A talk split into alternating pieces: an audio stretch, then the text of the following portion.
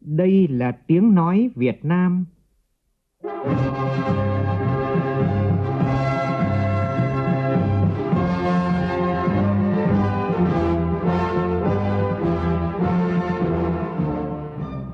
là tiếng nói Việt Nam phát thanh từ Hà Nội, thủ đô nước Cộng hòa xã hội chủ nghĩa Việt Nam.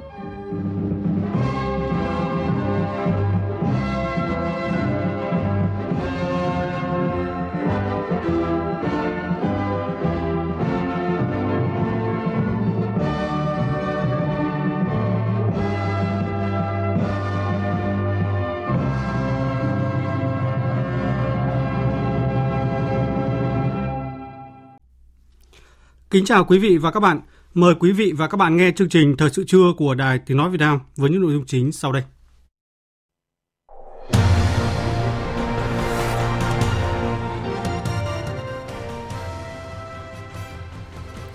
Chủ tịch nước Võ Văn Thưởng phát động Tết trồng cây đời đời nhớ ơn Bác Hồ tại Tuyên Quang.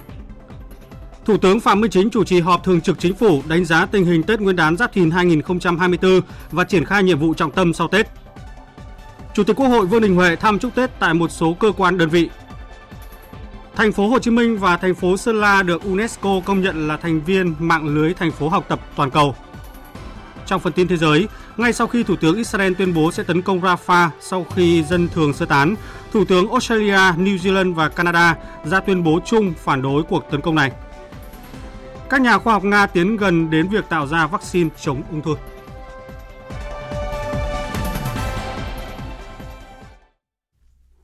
Bây giờ là tin chi tiết.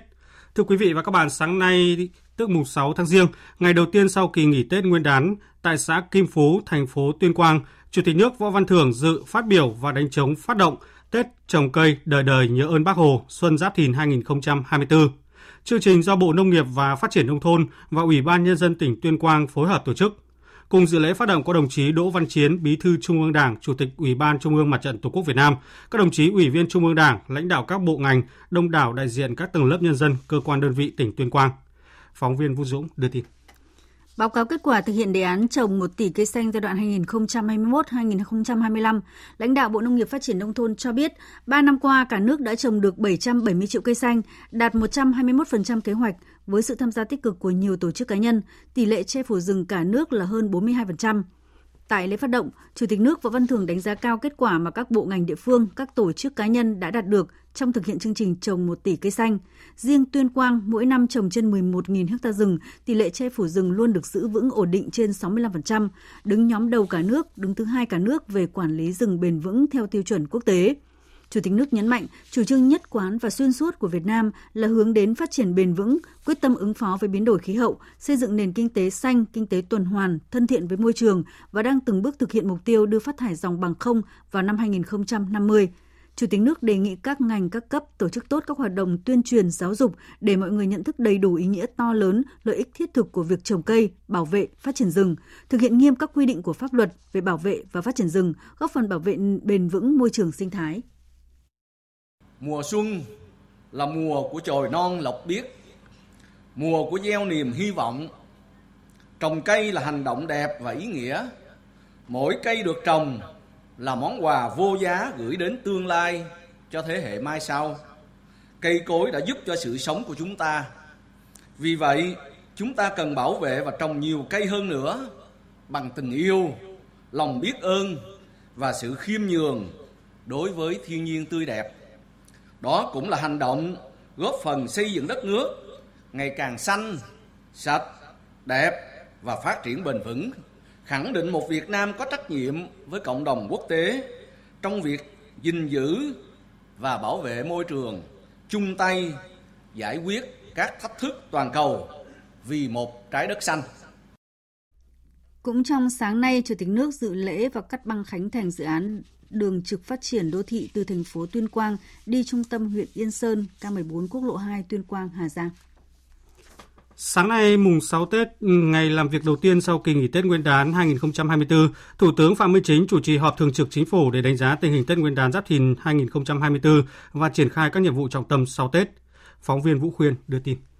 Để chuẩn bị tốt các điều kiện phục vụ nhân dân đón Tết Nguyên đán Giáp Thìn hai không hai tư theo chỉ thị số hai mươi sáu của Ban Bí thư, ngay từ sớm Chính phủ đã có các chỉ đạo công tác chuẩn bị Tết. Thủ tướng Chính phủ đã ban hành chỉ thị số ba mươi, năm công điện và nhiều văn bản chỉ đạo. Các bộ, cơ quan, địa phương đã quán triệt và kịp thời triển khai các mặt công tác với tinh thần không để ai không có Tết. Theo báo cáo của cơ quan điều tra Bộ Công an, tình hình và kết quả công tác điều tra xử lý tội phạm trong bảy ngày Tết, từ ngày bảy tháng hai đến ngày mười bốn tháng hai, toàn quốc đã phát hiện tiếp nhận xử lý gần chín trăm ba mươi vụ với hơn một nghìn một trăm đối tượng vi phạm pháp luật, khởi tố hai trăm năm mươi lăm vụ, bốn trăm bốn mươi tám bị can. Trong đó nổi lên các tội phạm như là cố ý gây thương tích, trộm cắp tài sản, lừa đảo chiếm đoạt tài sản, đánh bạc, tổ chức đánh bạc và gá bạc. Số vụ việc sử dụng công nghệ cao là mười hai vụ phạm tội sử dụng máy tính, mạng viễn thông, phương tiện điện tử, thực hiện hành vi chiếm đoạt tài sản. Trong bảy ngày nghỉ Tết Nguyên đán Giáp Thìn, toàn quốc xảy ra năm trăm bốn mươi mốt vụ tai nạn giao thông, làm chết hai trăm mười bốn người, bị thương hơn năm trăm người, trong đó sử dụng rượu bia chiếm một phẩy sáu mươi bảy phần trăm. Sau khi nghe các ý kiến phát biểu, kết luận hội nghị, Thủ tướng Phạm Minh Chính ghi nhận biểu dương các bộ ngành địa phương, cơ quan, lực lượng chức năng đã tổ chức thực hiện tốt nhiệm vụ trong dịp Tết. Đặc biệt, Thủ tướng ghi nhận, cảm ơn, đánh giá cao các lực lượng ứng trực trên các lĩnh vực, bảo đảm độc lập chủ quyền toàn vẹn lãnh thổ biên giới, biên cương Tổ quốc, bảo đảm ổn định chính trị, trật tự an toàn xã hội, bảo đảm sức khỏe, tính mạng của người dân trong dịp vui xuân đón Tết. Các lực lượng làm vệ sinh môi trường, bảo đảm cho chất lượng nước ta sáng, xanh, sạch, đẹp, an toàn, phục vụ đắc lực hiệu quả chỉ thị của Ban Bí thư, Chính phủ, tổ chức cho nhân dân đón Tết. Là dưới sự lãnh đạo của Đảng và thường xuyên trực tiếp là Bộ Chính trị, Ban Bí thư, đứng đầu là đồng chí Tổng Bí thư, sự vào cuộc của cả hệ thống chính trị, sự ủng hộ của người dân và doanh nghiệp, sự giúp đỡ của bạn bè quốc tế, Chính phủ trên cơ sở chức năng, nhiệm vụ, quyền hạn của mình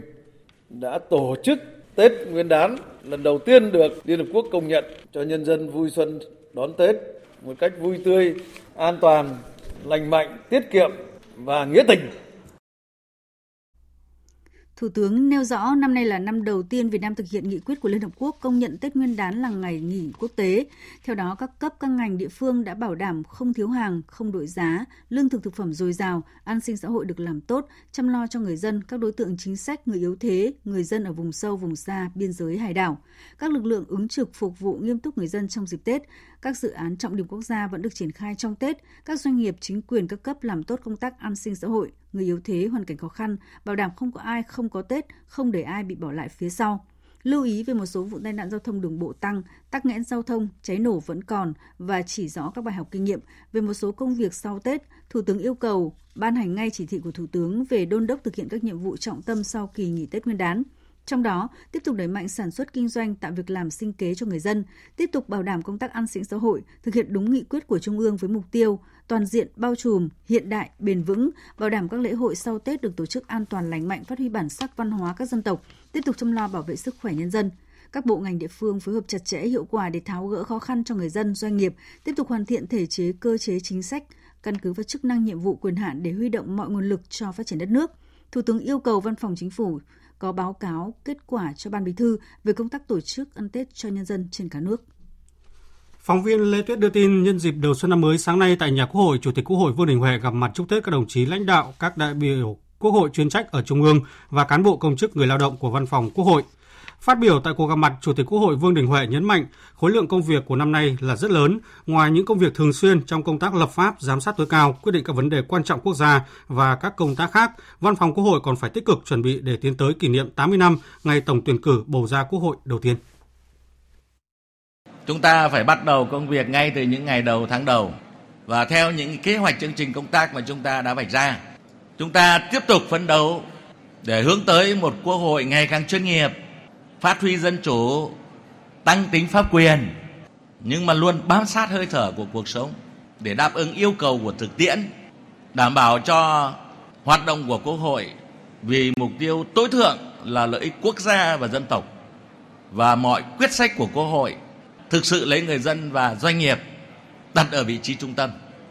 Chúng ta vẫn tiếp tục cái tinh thần đó, và với cái tinh thần là có thể biến những cái điều bất thường, những những kỳ họp bất thường chẳng hạn, trở thành những hoạt động thường xuyên của Quốc hội để đáp ứng yêu cầu kịp thời của đất nước, đảm bảo cho cái nhu cầu kiến tạo đất nước phát triển nhanh, bền vững và hội nhập quốc tế. Cũng trong sáng nay, Chủ tịch Quốc hội Vương Đình Huệ thăm chúc Tết Ngân hàng Hợp tác xã Việt Nam và thăm chúc Tết Kiểm toán Nhà nước. Trò chuyện tại Ngân hàng Hợp tác xã Việt Nam, Chủ tịch Quốc hội Vương Đình Huệ nhắc lại những thành tựu phát triển kinh tế xã hội của năm hai không hai ba khá toàn diện, tích cực của nước ta trong bối cảnh khó khăn, thách thức nhiều hơn thuận lợi, nhấn mạnh rằng trong thành tựu chung ấy có sự đóng góp không nhỏ của ngành ngân hàng. Chủ tịch Quốc hội đề nghị ngành ngân hàng tăng cường năng lực phân tích dự báo, theo dõi sát diễn biến tình hình kinh tế, giá cả, lạm phát thế giới, khu vực, nhất là diễn biến giá năng lượng để hoạch định điều chỉnh chính sách tiền tệ phù hợp, cân đối hài hòa giữa việc giảm lãi suất và ổn định tỷ giá, đồng thời tăng cường kiểm tra giám sát, bảo đảm ổn định thị trường tiền tệ tín dụng, tiếp tục phấn đấu giảm mặt bằng lãi suất cho vay và đơn giản hóa thủ tục hành chính để tăng khả năng tiếp cận, hấp thụ vốn tín dụng, tập trung cho các lĩnh vực ưu tiên, các động lực tăng trưởng. Bên cạnh đó, ngành ngân hàng cũng cần có giải pháp hiệu quả để thúc đẩy tăng trưởng tín dụng, đồng thời quan tâm vấn đề giá vốn tín dụng và khả năng hấp thụ của nền kinh tế. Thăm chúc Tết Kiểm toán Nhà nước, Chủ tịch Chủ tịch Quốc hội đánh giá cao thành tích mà tập thể cán bộ, công chức, viên chức, người lao động ngành kiểm toán đạt được trong năm qua, mong muốn trong năm hai không hai tư, ngành kiểm toán tiếp tục quán triệt, khơi dậy trong toàn ngành thi đua lập thành tích, thiết thực thiết thực ba mươi năm thành lập ngành, bám sát chức năng, nhiệm vụ, nỗ lực đóng góp nhiều hơn trong xây dựng pháp luật và bám sát các chuyên đề giám sát tối cao của Quốc hội, tăng cường công khai, minh bạch thông qua kết quả kiểm toán. Sau thời gian nghỉ Tết cổ truyền, sáng nay mùng sáu Tết, nhiều doanh nghiệp cơ sở sản xuất tại Tiền Giang tổ chức khai trương đầu năm Giáp Thìn hai không hai tư với không khí vui tươi, phấn khởi, tạo xung lực với niềm tin thắng lợi. Phóng viên Nhật Trường đưa tin. Sáng nay, nhiều doanh nghiệp tại tỉnh Tiền Giang tổ chức nghi thức khai trương đầu năm rất khí thế. Chủ yếu là các doanh nghiệp sản xuất kinh doanh đã có đơn hàng sớm ở lĩnh vực chế biến thủy sản, chế biến trái cây, xây dựng, nông sản trên địa bàn tỉnh. Ngày khai trương đầu năm, hầu hết các chủ doanh nghiệp đã phát động phong trào thi đua, tổ chức liên quan tặng quà đầu năm, động viên cán bộ nhân viên cố gắng nỗ lực trong lao động sản xuất để giúp doanh nghiệp đạt kế hoạch đề ra. Toàn tỉnh Tiền Giang hiện có hơn sáu nghìn một trăm doanh nghiệp đang hoạt động. Năm qua dù gặp nhiều khó khăn nhưng cộng đồng doanh nghiệp tỉnh Tiền Giang đã rất nỗ lực trong sản xuất kinh doanh, tạo việc làm, thu nhập ổn định cho khoảng một trăm chín mươi lăm nghìn lao động. Dịp Tết cổ truyền hầu hết các doanh nghiệp đều có thưởng cho công nhân lao động. Ông Cao Đình Tuấn, giám đốc công ty trách nhiệm hữu hạn giống cây trồng sen hồng tại xã Đạo Thạnh, thành phố Mỹ Tho cho biết, năm qua hoạt động sản xuất kinh doanh của doanh nghiệp vượt chỉ tiêu kế hoạch đề ra. Dịp Tết cổ truyền, cán bộ, công nhân lao động đều có thưởng với mức thưởng bình quân đến vài chục triệu đồng trên một người. Năm hai không hai tư, kế hoạch của công ty là đạt ra là một trăm ba mươi phần trăm so với thực hiện năm ngoái. Để đạt được những cái mục tiêu đó thì ngoài những cái hoạt động quảng bá thị trường và các cái chương trình khuyến mãi tới khách hàng và bà con nông dân thì công ty vẫn tiếp tục những cái hoạt động như chuyển giao kỹ thuật tới sát bà con hơn nữa và sâu rộng hơn nữa cùng với các cái tổ chức như hợp tác xã và hội nông dân của các cái địa phương phổ biến về cái kỹ thuật cũng như là các cái chủng loại hạt giống của công ty để bà con được biết và cùng nhau phát triển cái mùa vụ cho nó đạt hơn. Năm nay tỉnh Tiền Giang phấn đấu đạt mức tăng trưởng kinh tế từ bảy đến bảy phẩy năm phần trăm, thu nhập bình quân đầu người đạt trên bảy mươi lăm phẩy tám triệu đồng, thu ngân sách nhà nước đạt trên tám nghìn tám trăm tỷ đồng, giải quyết việc làm cho mười tám nghìn lao động. Theo Cục Du lịch Quốc gia Việt Nam, trong kỳ nghỉ Tết Nguyên đán Giáp Thìn hai không hai tư, ngành du lịch cả nước ước đón và phục vụ mười triệu rưỡi lượt khách nội địa, tăng mười sáu phẩy sáu phần trăm so với cùng kỳ Tết năm ngoái. Trong đó có khoảng ba phẩy năm triệu lượt khách lưu trú, công suất phòng trung bình ước đạt khoảng từ bốn mươi lăm đến năm mươi phần trăm tại hệ thống cơ sở lưu trú du lịch.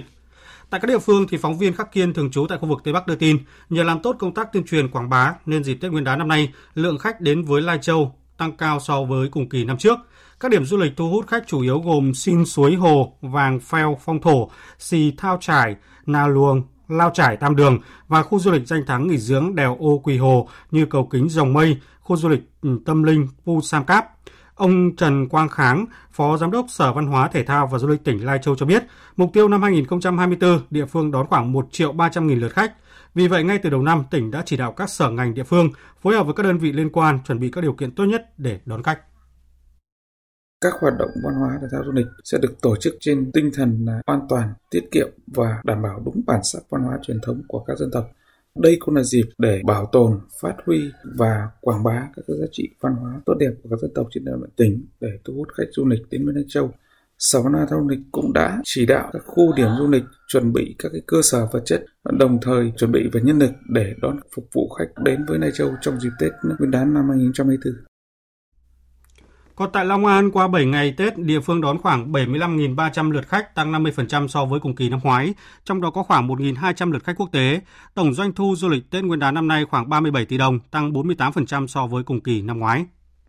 Liên quan thông tin du khách Đài Loan Trung Quốc đi du lịch tại Phú Quốc với gần ba trăm người bị doanh nghiệp kinh doanh dịch vụ lữ hành của Việt Nam yêu cầu đoàn khách thanh toán bổ sung bảy trăm hai mươi đô la Mỹ một người để tiếp tục cung cấp dịch vụ du lịch hoặc sẽ dừng phục vụ chuyến tham quan của đoàn khách. Cục Du lịch Quốc gia Việt Nam, Bộ Văn hóa Thể thao và Du lịch vừa có văn bản gửi Sở Du lịch tỉnh Kiên Giang đề nghị kiểm tra làm rõ thông tin vụ việc này, có thông tin chính thức tới cơ quan truyền thông báo cáo về Cục Du lịch Quốc gia Việt Nam trong thời gian sớm nhất.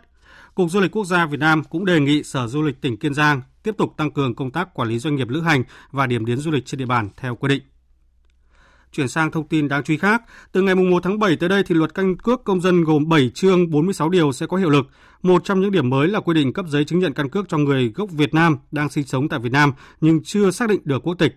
Tiến sĩ Lưu Đức Quang, Đại học Kinh tế Thành phố Hồ Chí Minh cho rằng việc cấp giấy chứng nhận căn cước góp phần đảm bảo quyền lợi, tạo ra nhiều cơ hội để người gốc Việt Nam chưa xác định được quốc tịch, trong đó có người yếu thế và những trẻ em là con của người gốc Việt Nam được hưởng những quyền cơ bản nhất, giúp họ có được một cuộc sống tốt hơn trong tương lai. Lần này thì nó có một cái điểm rất là mới và thiết thực, đó là bao quát được một cái đối tượng, đó là người gốc Việt Nam nhưng không có quốc tịch. Chúng tôi cho rằng là cái đây là một cái điểm rất là tiến bộ, và à, chính vì vậy mà ngay cái tên gọi thì đã được thay đổi theo hướng là trước đây gọi là dự luật căn cước công dân thì bây giờ gọi là luật căn cước, có nghĩa là căn cước sẽ là một giấy tờ tùy thân không chỉ được cấp cho công dân Việt Nam mà cấp cho những người gốc Việt Nam.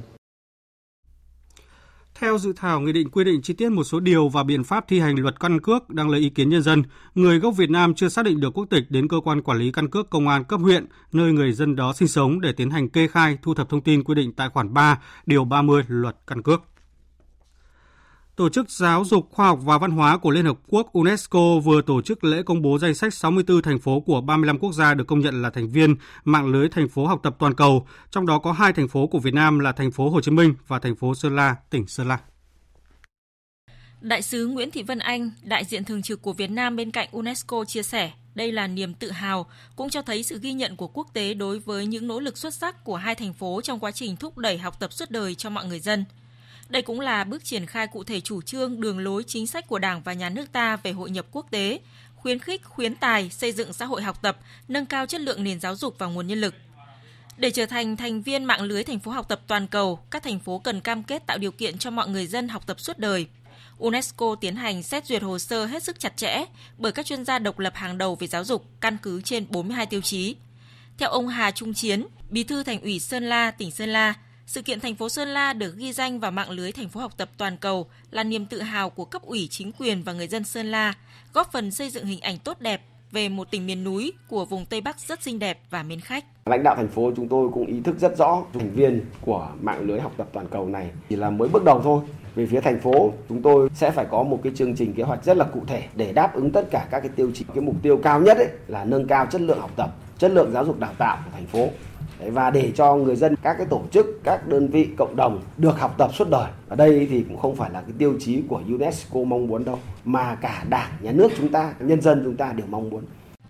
Đến nay, Việt Nam có tổng số năm thành phố được công nhận là thành viên mạng lưới các thành phố học tập toàn cầu. Năm hai không hai không, thành phố Sa Đéc của tỉnh Đồng Tháp và thành phố Vinh của tỉnh Nghệ An đã được công nhận là thành viên mạng lưới này. Và năm hai không hai hai, Việt Nam có thêm thành phố Cao Lãnh được công nhận. Tham gia mạng lưới thành phố học tập toàn cầu sẽ giúp cho các thành phố và người dân có điều kiện thuận lợi hơn trong việc trao đổi ý tưởng, tri thức và kinh nghiệm thông qua một mạng lưới năng động gồm ba trăm năm mươi sáu thành phố trên toàn thế giới. Các thành phố cũng nhận được sự hỗ trợ kỹ thuật trong suốt quá trình xây dựng thành phố học tập, được ứng cử giải thưởng thành phố học tập của UNESCO.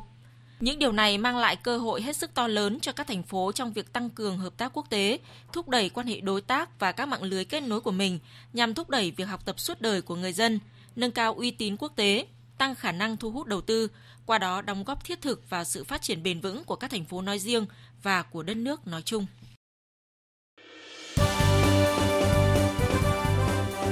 Thời sự tiếng nói Việt Nam. Thông tin nhanh, bình luận sâu, tương tác đa chiều.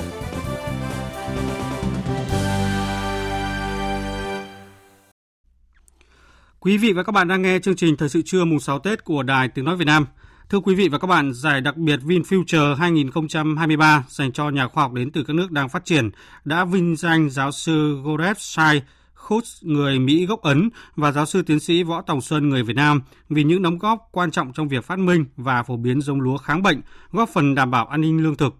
Đây cũng là lần đầu tiên Việt Nam có nhà khoa học được trao giải thưởng VinFuture.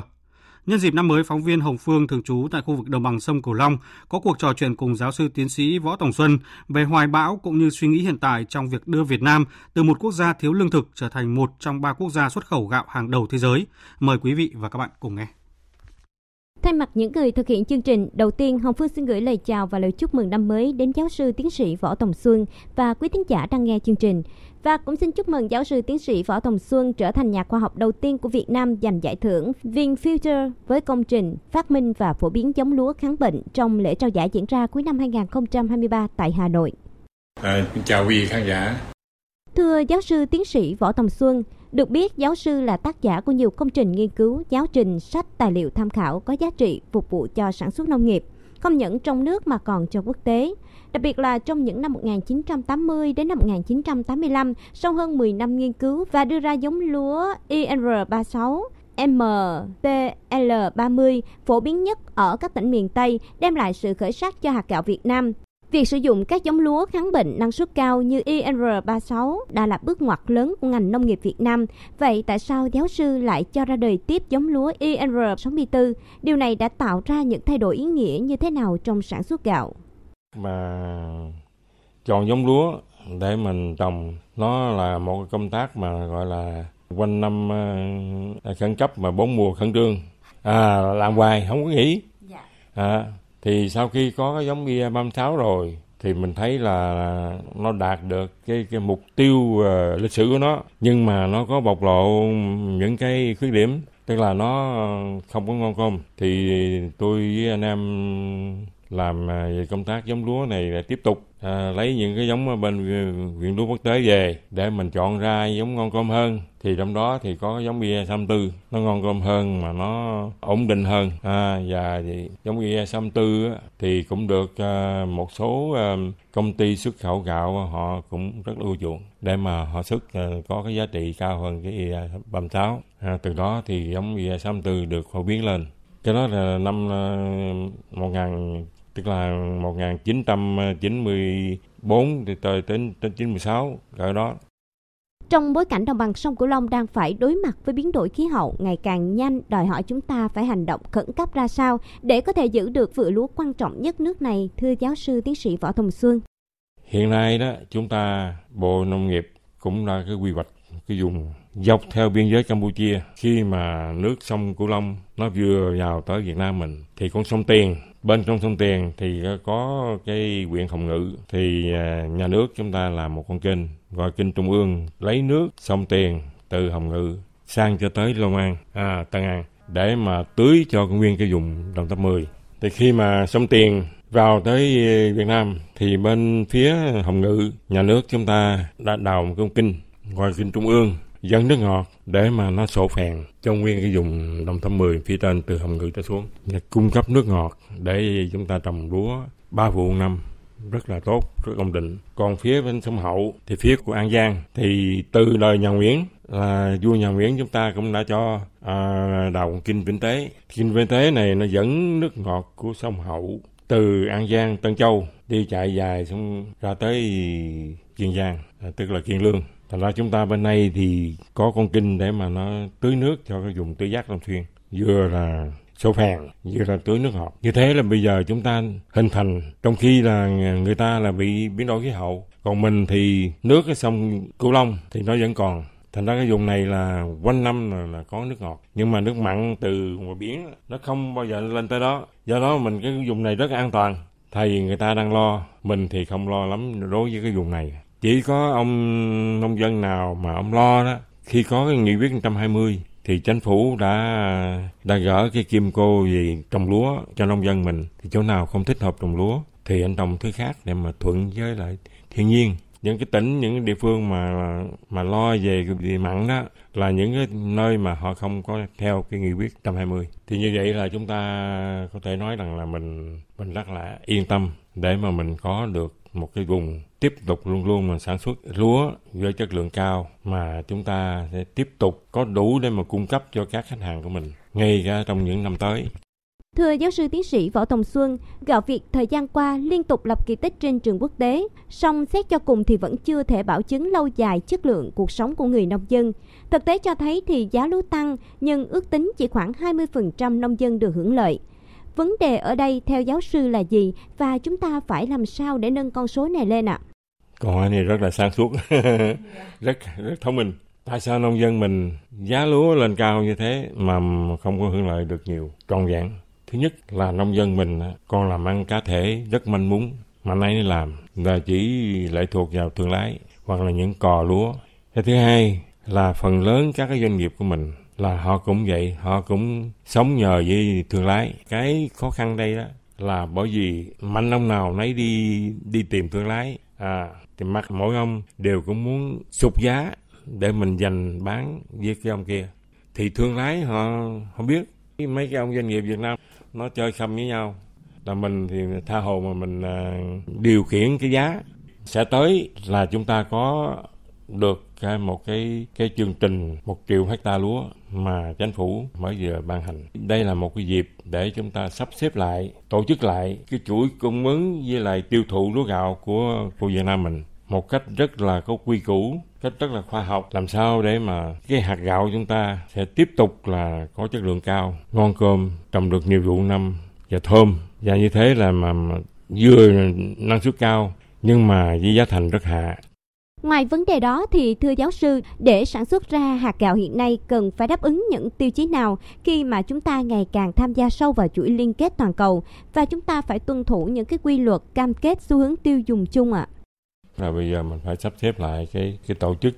để mà từ cái chuỗi cung ứng cho tới cái chuỗi tiêu thụ của cái hạt, hạt gạo của mình. Thành ra bắt buộc là bây giờ nông dân của mình phải rất là kỹ và tuân thủ theo các cái quy định quốc tế để mà mình giữ được cái chất lượng của hạt gạo của mình. Nếu chúng ta làm được như vậy đó, thì chúng ta có thể ổn định được cái giống lúa của Việt Nam mình, ổn định được cái chất lượng của gạo Việt Nam mình, không làm sức mẻ về cái, cái, cái danh tiếng của cái thương hiệu của mình. Vâng, đó cũng là câu hỏi cuối cùng chương trình gửi đến cho giáo sư tiến sĩ Võ Tòng Xuân. Một lần nữa cảm ơn cuộc trò chuyện đầu năm rất hữu ích mà giáo sư tiến sĩ Võ Tòng Xuân gửi đến chương trình. Quý vị và các bạn vừa nghe phóng viên Đài Tiếng Nói Việt Nam thường trú tại khu vực đồng bằng sông Cửu Long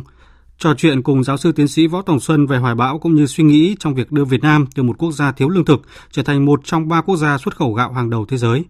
Và tiếp theo chương trình là một số thông tin thời tiết đáng chú ý.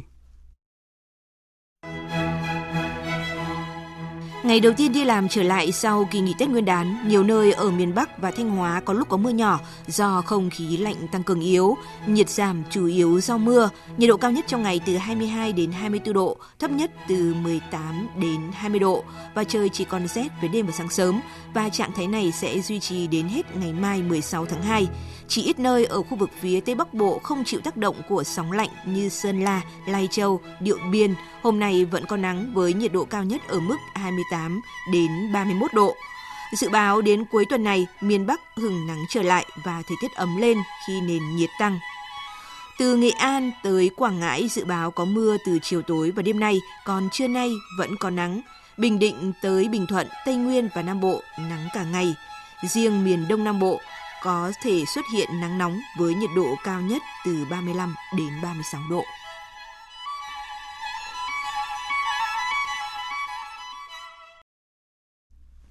Chuyển sang phần tin thế giới, ứng cử viên Tổng thống Indonesia, Bộ trưởng Quốc phòng Prabowo Subianto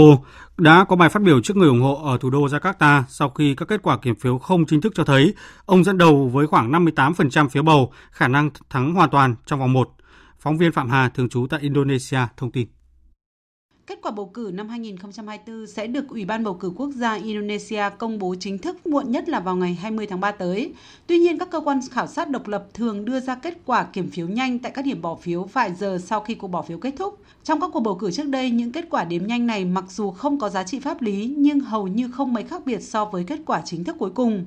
Theo số liệu từ bốn cơ quan thăm dò lớn dựa trên các số phiếu được kiểm từ bảy mươi tám đến chín mươi ba phần trăm cho thấy ứng cử viên Prabowo nhận được khoảng năm mươi tám phần trăm số phiếu bầu, ứng cử viên Anies Baswedan và Ganjar Pranowo lần lượt dẫn khoảng hai mươi lăm phần trăm và mười bảy phần trăm. Phát biểu trước những người ủng hộ ở Jakarta, ứng cử viên Prabowo cam kết thành lập một chính phủ bao gồm những người Indonesia giỏi nhất, khẳng định đây là chiến thắng cho toàn thể người dân. Ông Prabowo cũng cho biết sẽ bảo vệ mọi công dân bất kể sắc tộc, tôn giáo hay thành phần xã hội, làm việc vì lợi ích tốt nhất của người dân Indonesia. Hiện ứng cử viên Tổng thống Anies Baswedan và Ganjar kêu gọi người dân không đưa ra kết luận sớm về kết quả bầu cử và chờ đợi kết quả chính thức dự kiến đưa muộn nhất là vào ngày hai mươi tháng ba. Thủ tướng Israel Benjamin Netanyahu tuyên bố các lực lượng Israel sẽ thực hiện một chiến dịch mạnh mẽ ở Rafah sau khi dân thường tại đây rời đi. Phóng viên Minh Ngô theo dõi khu vực Trung Đông đưa tin. Trong tuyên bố trên tài khoản Telegram, Thủ tướng Israel khẳng định quân đội nước này sẽ chiến đấu cho đến khi giành chiến thắng hoàn toàn, và điều này bao gồm cả hành động mạnh mẽ ở Rafah sau khi dân thường được phép rời khỏi khu vực chiến đấu. Ông Netanyahu cho rằng chìa khóa để giải thoát các con tin là sự kết hợp giữa áp lực quân sự mạnh mẽ và các cuộc đàm phán kiên quyết. Liên quan cuộc đàm phán về thỏa thuận ngừng bắn tại Gaza đang diễn ra tại Ai Cập, ông Netanyahu cho biết Hamas không đưa ra lời đề nghị mới nào tại cuộc đàm phán và Israel sẽ không đồng ý với các yêu cầu trước đó của lực lượng này. Phái đoàn Israel cũng đã rời Ai Cập vào ngày đầu tiên của cuộc đàm phán mà chưa thu hẹp được các bất đồng. Theo Bộ Y tế Palestine, cuộc tấn công quân sự của Israel ở Gaza đã khiến ít nhất hai mươi tám nghìn năm trăm người Palestine thiệt mạng, chủ yếu là phụ nữ và trẻ em. Nhiều quốc gia và tổ chức quốc tế đã phản đối kế hoạch tấn công vào Rafah của Israel và cảnh báo về một thảm họa nhân đạo nếu cuộc tấn công diễn ra. Sau khi Israel tuyên bố sẽ mở một cuộc tấn công trên bộ vào Rafah, hôm nay Thủ tướng Australia, New Zealand và Canada ra tuyên bố chung phản đối cuộc tấn công này. Phóng viên Việt-Nga thường trú tại Australia thông tin. Trong tuyên bố chung đưa ra ngày hôm nay, Thủ tướng Australia Anthony Albanese, Thủ tướng New Zealand Christopher Luxon và Thủ tướng Canada Justin Trudeau bày tỏ sự lo ngại sâu sắc về việc Israel lên kế hoạch mở cuộc tấn công vào Rafah và khẳng định một cuộc tấn công vào Rafah sẽ gây ra thảm họa. Tuyên bố cho biết tình hình nhân đạo tại Gaza vốn đã rất nghiêm trọng nên bất kỳ một hoạt động quân sự tại khu vực này sẽ rất tàn khốc với người dân Palestine. Vì vậy, lãnh đạo ba nước Australia, New Zealand và Canada kêu gọi Israel không thực hiện kế hoạch này và khẳng định dân thường Palestine không thể bị buộc phải trả giá trong nỗ lực đánh bại Hamas.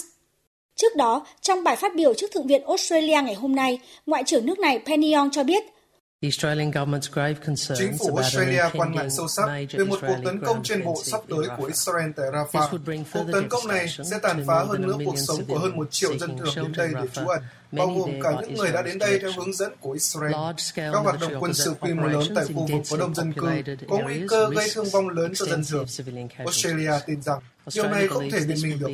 Chúng tôi muốn gửi thông điệp đến Israel rằng hãy lắng nghe thế giới và không đi theo con đường này. Hôm nay, Bộ trưởng Quốc phòng các nước tổ chức Hiệp ước Bắc Đại Tây Dương NATO nhóm họp ở Bruxelles của Bỉ, ngay trước cuộc họp Tổng thư ký NATO Jens Stoltenberg và Bộ trưởng Quốc phòng các nước thành viên đồng loạt lên tiếng kêu gọi Quốc hội Mỹ sớm thông qua khoản viện trợ cho Ukraine, vốn đang bị các nghị sĩ Đảng Cộng hòa trì hoãn. Bộ trưởng Quốc phòng Mỹ Lloyd Austin ngay lập tức phải lên tiếng trấn an đồng minh. Tổng hợp của biên tập viên Đình Nam. Tôi mong rằng Hạ viện Mỹ sẽ đồng ý hỗ trợ Ukraine, vì đây không phải là hoạt động từ thiện, đây là khoản đầu tư cho an ninh của chính chúng ta. Chúng ta cần chia sẻ gánh nặng xuyên Đại Tây Dương trong việc hỗ trợ Ukraine. Nếu cộng thêm hỗ trợ về kinh tế và quân sự, các đồng minh châu Âu và Canada thực sự đang cung cấp nhiều hỗ trợ hơn Mỹ. Tất nhiên, sự hỗ trợ của Mỹ là rất quan trọng. Điều cần thiết hiện nay là Hạ viện Mỹ phải đồng ý một gói hỗ trợ cho Ukraine. A package for Ukraine. Đó là lời kêu gọi của Tổng thư ký NATO đưa ra trước cuộc họp cấp Bộ trưởng Quốc phòng của khối, trong bối cảnh Hạ viện Mỹ vẫn đang trì hoãn thông qua gói viện trợ hơn chín mươi lăm tỷ đô la Mỹ cho các đồng minh, trong đó Ukraine chiếm phần lớn. Cùng quan điểm như Tổng thư ký NATO, Bộ trưởng Quốc phòng các nước thành viên NATO cũng thúc giục Mỹ không thể trì hoãn thêm việc viện trợ cho Ukraine. Bộ trưởng Quốc phòng Estonia Hanno Bekkur cho biết. Chúng ta đang bước vào giai đoạn hết sức quan trọng vì mùa xuân đang đến gần,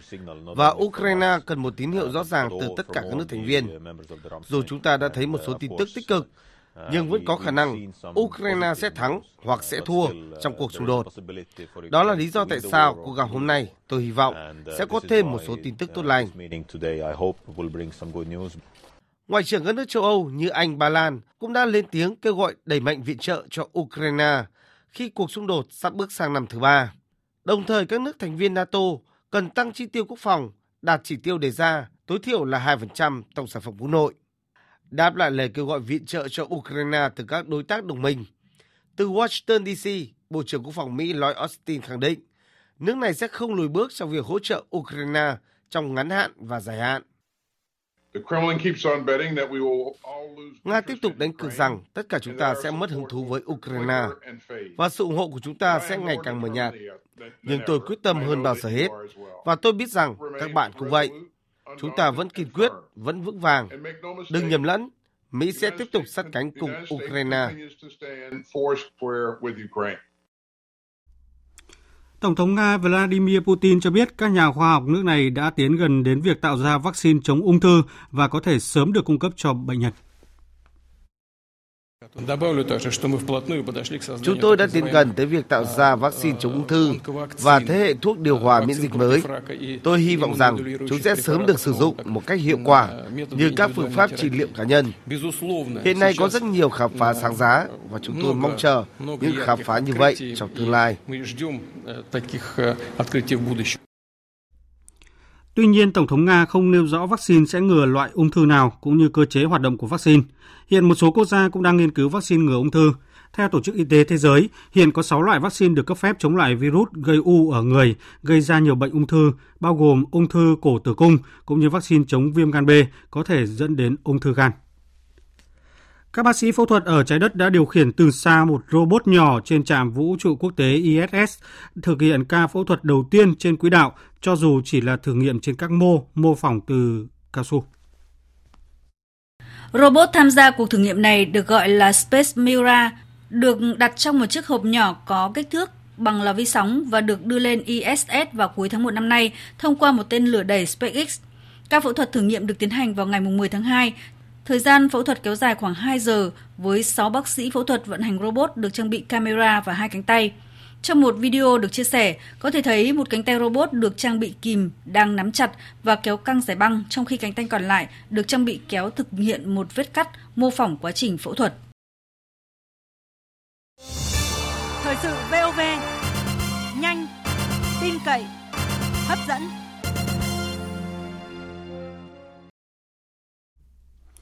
Quý vị và các bạn đang nghe chương trình Thời sự trưa của Đài Tiếng Nói Việt Nam. Thưa quý vị và các bạn, thành phố Hồ Chí Minh kết thúc tháng một với nhiều chỉ số kinh tế khả quan, trong đó đáng chú ý là tổng mức bán lẻ hàng hóa và doanh thu dịch vụ tiêu dùng đạt hơn một trăm lẻ ba nghìn tỷ đồng, tăng một phẩy một phần trăm so với tháng trước và tăng hai mươi tư phẩy bốn phần trăm so với cùng kỳ năm trước. Hơn ba nghìn ba trăm doanh nghiệp thành lập mới, chỉ số sản xuất toàn ngành công nghiệp trên địa bàn thành phố tháng một cũng tăng khá với mức tăng hai mươi sáu phẩy chín phần trăm so với cùng kỳ. Đây là tiền đề quan trọng, là động lực tạo đà triển khai thực hiện thắng lợi các mục tiêu, chỉ tiêu trong cả năm nay. Đâu là những thuận lợi và rào cản của thành phố cần vượt qua để kinh tế thành phố bứt tốc? Nội dung sẽ được phóng viên Thanh Trường trao đổi với phóng viên Việt Đức thường trú tại thành phố Hồ Chí Minh. Xin chào anh Việt Đức ạ. Xin chào biên tập viên Thanh Trường, xin chào quý thính giả của Đài Tiếng Nói Việt Nam ạ. Vâng, hôm nay là ngày đi làm chính thức đầu tiên của năm mới Giáp Thìn, nhưng hẳn là những ngày Tết vừa qua, nhiều công trình trọng điểm và nhà máy vẫn sáng đèn, không khí sản xuất rất tất bật thưa anh. À, vâng, thưa anh Thanh Trường, nhằm đẩy nhanh tiến độ các cái công trình giao thông trọng điểm trong thời gian nghỉ Tết vừa qua thì tại các công trường dự án như là quốc lộ năm mươi, hầm chui Nguyễn Văn Linh, Nguyễn Hữu Thọ, nút giao à, thông An Phú, đường nối Trần Quốc Hoàn, Cộng Hòa, chủ đầu tư vẫn tiếp tục duy trì cái lực lượng công nhân nhất định để triển khai thực hiện các dự án. Đặc biệt là ở cái dự án Vành Đai ba, dự án có cái tính kết nối của vùng trọng điểm kinh tế phía Nam. Ngay từ đầu năm thì tại các gói thầu nằm trên địa bàn các tỉnh như Đồng Nai, Long An, Bình Dương, Thành phố Hồ Chí Minh cũng đã bấm còi triển khai công việc với cái tinh thần là làm hết việc, không hết giờ. À, có thể thấy rằng là dù là khối lượng công việc không đạt một trăm phần trăm như ngày thường, nhưng việc thực hiện các cái công trình giao thông trọng điểm xuyên Tết cho thấy được những cái nỗ lực quyết tâm của chủ đầu tư, của công nhân, kỹ sư trong thực hiện cam kết là đưa các cái dự án trọng điểm về đích đúng tiến độ. Không chỉ là ở trên các công trường trọng điểm, tại các nhà máy xí nghiệp trên địa bàn thành phố, đặc biệt là các ngành dịch vụ, du lịch, thương mại cũng đã duy trì cái lực lượng rất lớn làm việc xuyên Tết. Không khí làm việc trên không chỉ cho thấy được cái quyết tâm vượt khó vượt qua cái những cái khó khăn hiện nay, mà ở một góc độ nào đó còn cho thấy cái sự khởi sắc của nền kinh tế cả nước cũng như của thành phố Hồ Chí Minh. Sự khởi sắc đó đã tác động tích cực đến nhiều mặt của đời sống xã hội, trong đó có cái thị trường lao động. À, theo như cái dự báo thì à, của ngành lao động thành phố Hồ Chí Minh thì dự kiến là sau Tết à, Nguyên đán năm hai không hai tư, thành phố Hồ Chí Minh cần khoảng bốn mươi chín nghìn đến năm mươi bảy nghìn lao động.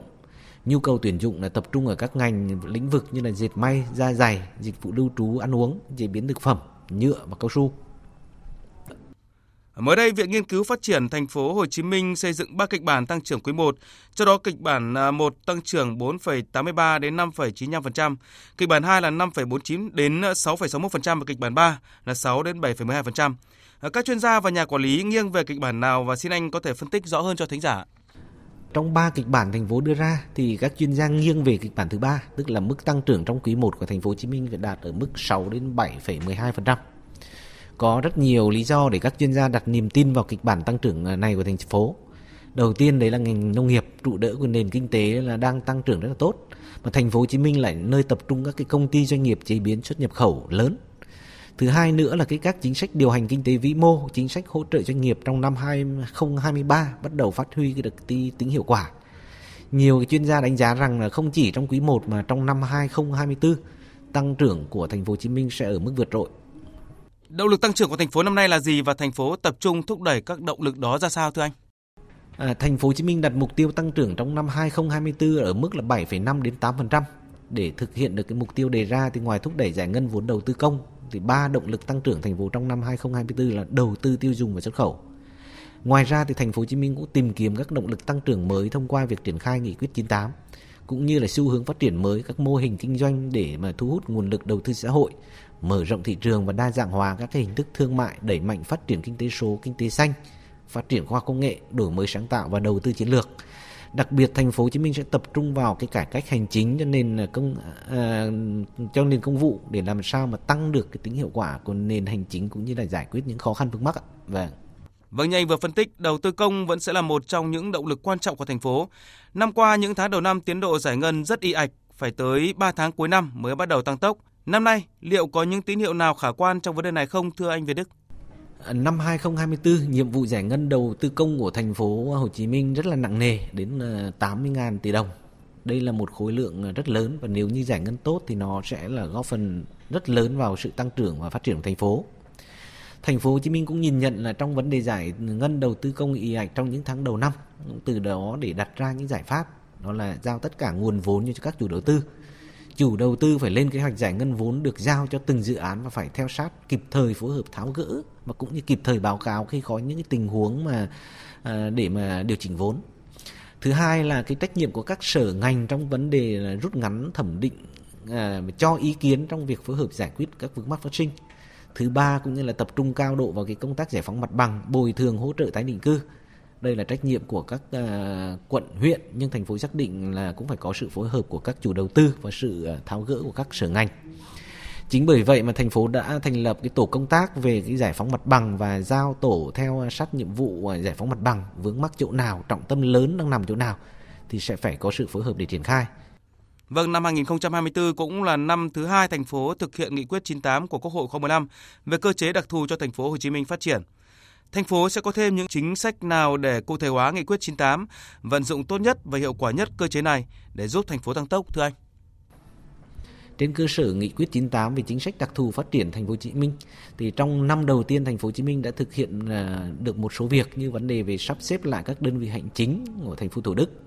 việc các chính sách giảm nghèo cũng như là hỗ trợ cán bộ công chức thành phố. Cảm ơn phóng viên Việt Đức với những phân tích vừa rồi. Thưa quý vị, thành phố Hồ Chí Minh kết thúc tháng đầu năm mới với những con số khả quan hơn so với cùng kỳ. Cùng sự nỗ lực của cả hệ thống, các sở, ban ngành, doanh nghiệp, hy vọng đây là động lực tạo đà triển khai thực hiện thắng lợi các mục tiêu, chỉ tiêu trong năm nay.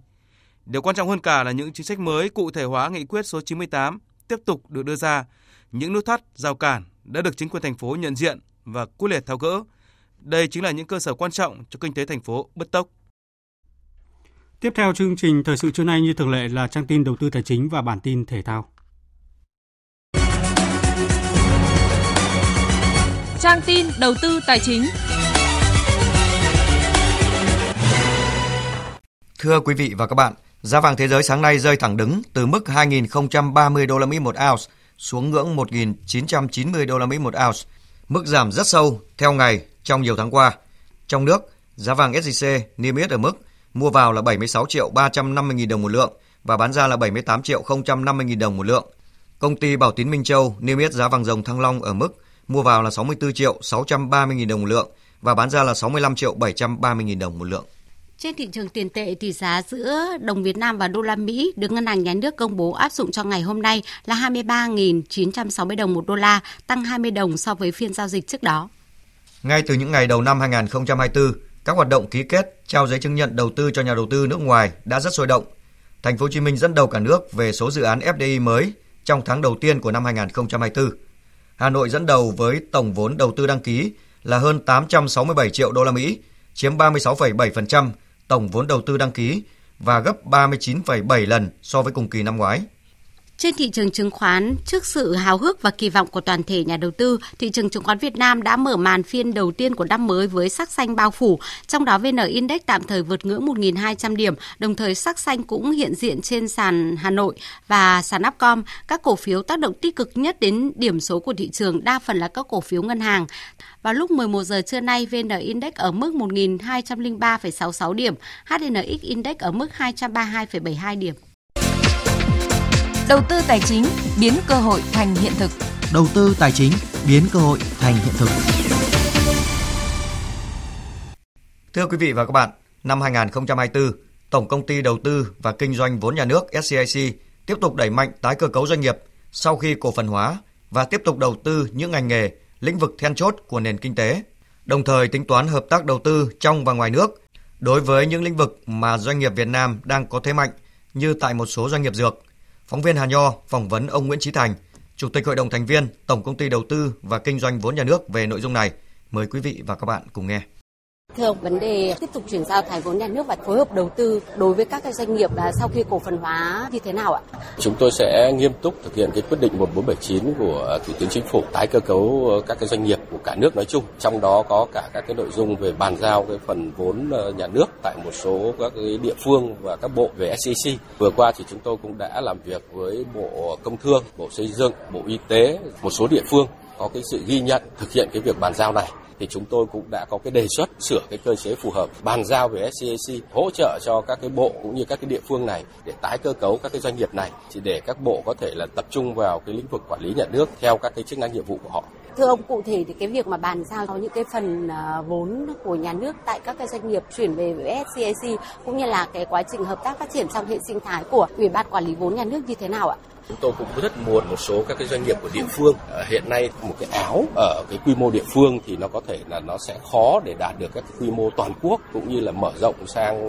đầu tư ở nước ngoài. Tôi lấy ví dụ như là Bicamec Bình Dương, với những cái doanh nghiệp như vậy hoặc là những cái khu công nghiệp Nadesi của Đồng Nai chẳng hạn, thì chúng ta có thể quốc gia hóa nó lên, tham gia cả các cái hợp tác quốc tế. Thì nếu như đặt các cái doanh nghiệp như này có cái việc mà tăng vốn và cho ét xê i xê phát hành riêng lẻ để ét xê i xê tham gia vào các cái doanh nghiệp như này, tăng cái quy mô nguồn lực để người ta có thể làm nhiều, không chỉ là quy mô của cấp địa phương mà còn là quy mô quốc gia, và sau này sẽ có các cái nguồn lực đấy để hợp tác quốc tế. Thì tôi rất mong muốn là có các cái doanh nghiệp lớn ở quy mô địa phương đang có những cái hạn chế nhất định về các cái nguồn lực, thì các địa phương này cho phép các doanh nghiệp đấy phát hành vốn, tăng vốn và cho ét xê i xê thực hiện cái việc đầu tư nguồn lực của ét xê i xê vào các doanh nghiệp như vậy. Việc mà tính toán để hợp tác trong cái lĩnh vực đầu tư, phát triển các cái doanh nghiệp với cái quy mô tốt hơn để mang tính cạnh tranh trong các cái lĩnh vực thì được ét xê i xê lựa chọn ưu tiên như thế nào ạ? Những cái về cơ sở hạ tầng, cái đổi mới sáng tạo, chuyển đổi số, đầu tư vào các cái lĩnh vực xanh thì chúng tôi cũng tập trung vào những lĩnh vực có hiệu quả.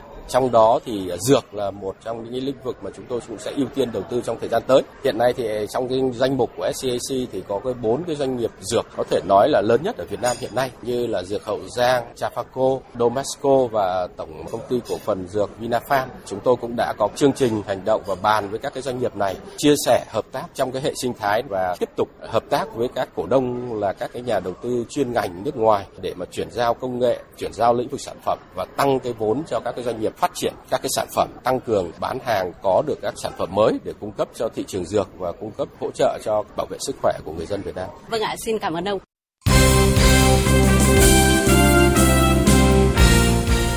Thưa quý vị và các bạn, sau hơn một tháng tạm nghỉ nhường chỗ cho đội tuyển quốc gia, V-League hai không hai ba hai không hai tư sẽ trở lại vào cuối tuần này với các trận đấu thuộc vòng chín.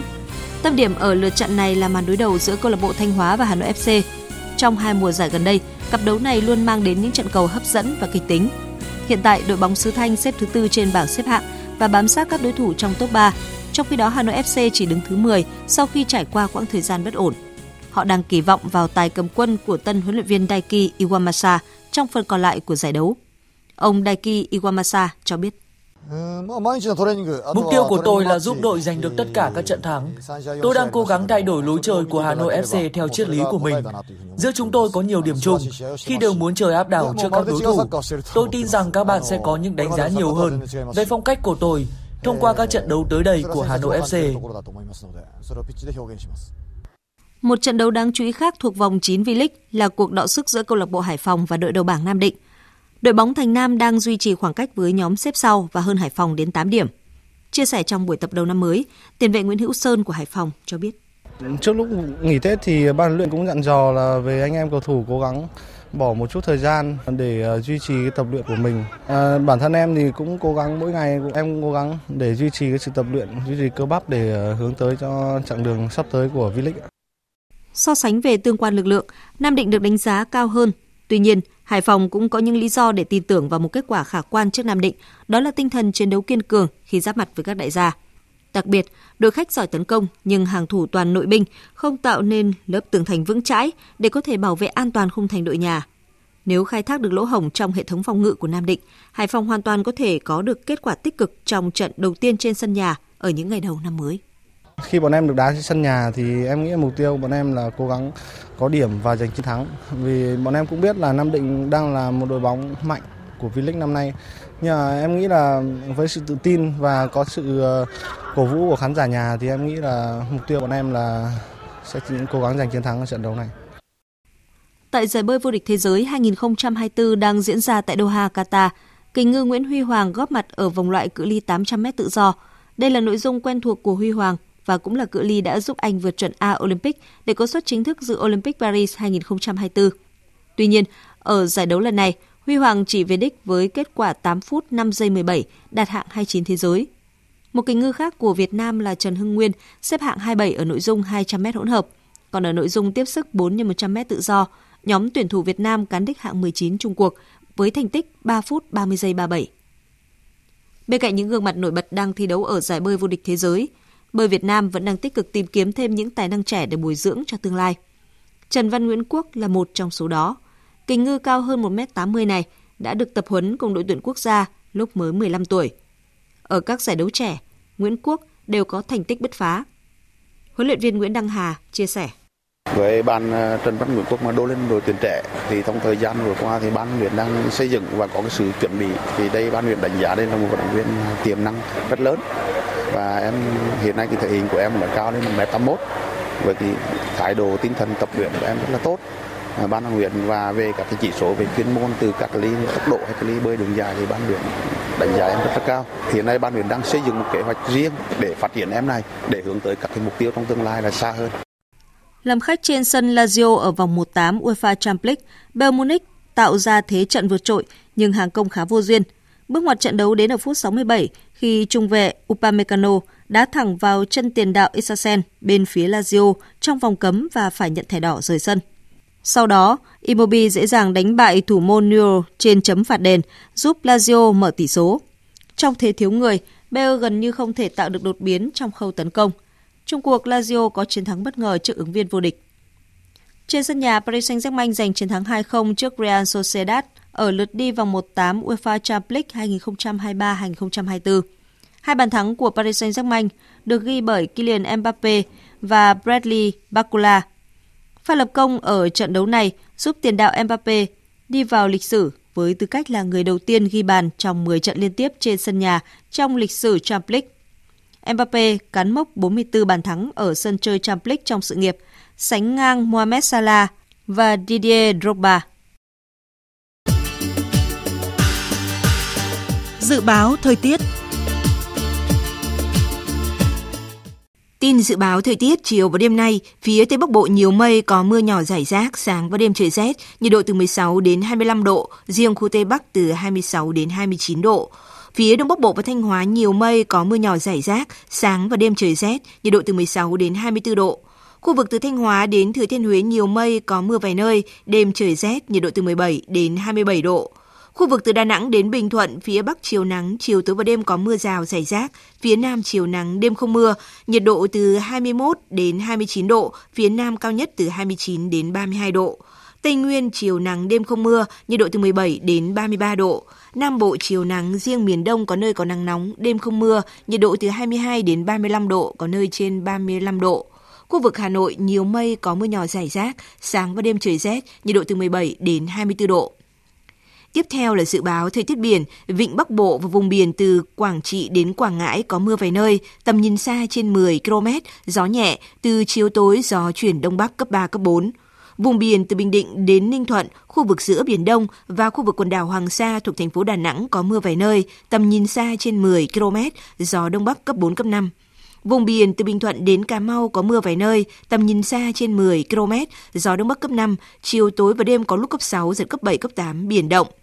Vùng biển từ Cà Mau đến Kiên Giang và Vịnh Thái Lan có mưa vài nơi, tầm nhìn xa trên mười ki lô mét, gió Đông Bắc đến Đông cấp ba, cấp bốn. Khu vực Bắc Biển Đông có mưa vài nơi, tầm nhìn xa trên mười ki lô mét, gió Đông Bắc cấp bốn, cấp năm. Từ ngày mai, vùng biển phía Đông Bắc có lúc cấp sáu, giật cấp bảy, cấp tám, biển động. Khu vực Nam Biển Đông và khu vực quần đảo Trường Sa thuộc tỉnh Khánh Hòa có mưa rào và dông vài nơi, tầm nhìn xa trên mười ki lô mét, gió Đông Bắc cấp năm, riêng vùng biển phía Tây đêm có lúc cấp sáu, giật cấp bảy, cấp tám, biển động. Trước khi kết thúc chương trình Thời sự trưa, chúng tôi tóm lược một số tin chính vừa phát.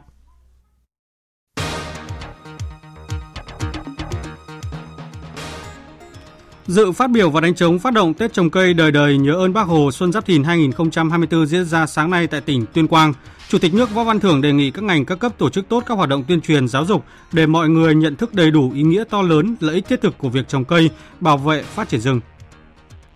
Chủ trì họp Thường trực Chính phủ để đánh giá tình hình Tết Nguyên đán Giáp Thìn hai nghìn không trăm hai mươi tư và triển khai các nhiệm vụ trọng tâm sau Tết diễn ra sáng nay, ngày đầu tiên sau kỳ nghỉ Tết Nguyên đán hai nghìn không trăm hai mươi tư, Thủ tướng Phạm Minh Chính yêu cầu ban hành ngay chỉ thị Thủ tướng Chính phủ về đôn đốc thực hiện các nhiệm vụ trọng tâm sau kỳ nghỉ Tết Nguyên đán. Sáng nay, Chủ tịch Quốc hội Vương Đình Huệ gặp mặt chúc Tết các đồng chí lãnh đạo, các đại biểu Quốc hội chuyên trách ở Trung ương và cán bộ công chức người lao động Văn phòng Quốc hội, thăm chúc Tết Ngân hàng Hợp tác xã Việt Nam và Kiểm toán Nhà nước. Chủ tịch Quốc hội đề nghị các cơ quan đơn vị bám sát chức năng, nhiệm vụ và chương trình công tác của Quốc hội, Ủy ban Thường vụ Quốc hội để phục vụ đắc lực hơn cho Quốc hội trong xây dựng pháp luật, giám sát tối cao và quyết định các vấn đề quan trọng quốc gia.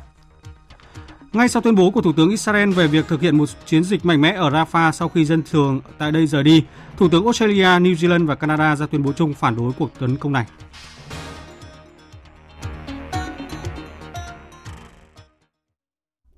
Đến đây chúng tôi kết thúc chương trình Thời sự trưa của Đài Tiếng Nói Việt Nam. Chương trình do các biên tập viên Duy Quyền, Lan Anh, Thu Hòa, Nguyễn Hằng tổ chức biên soạn và thực hiện, cùng sự tham gia của kỹ thuật viên Thu Phương, chịu trách nhiệm nội dung Nguyễn Vũ Duy.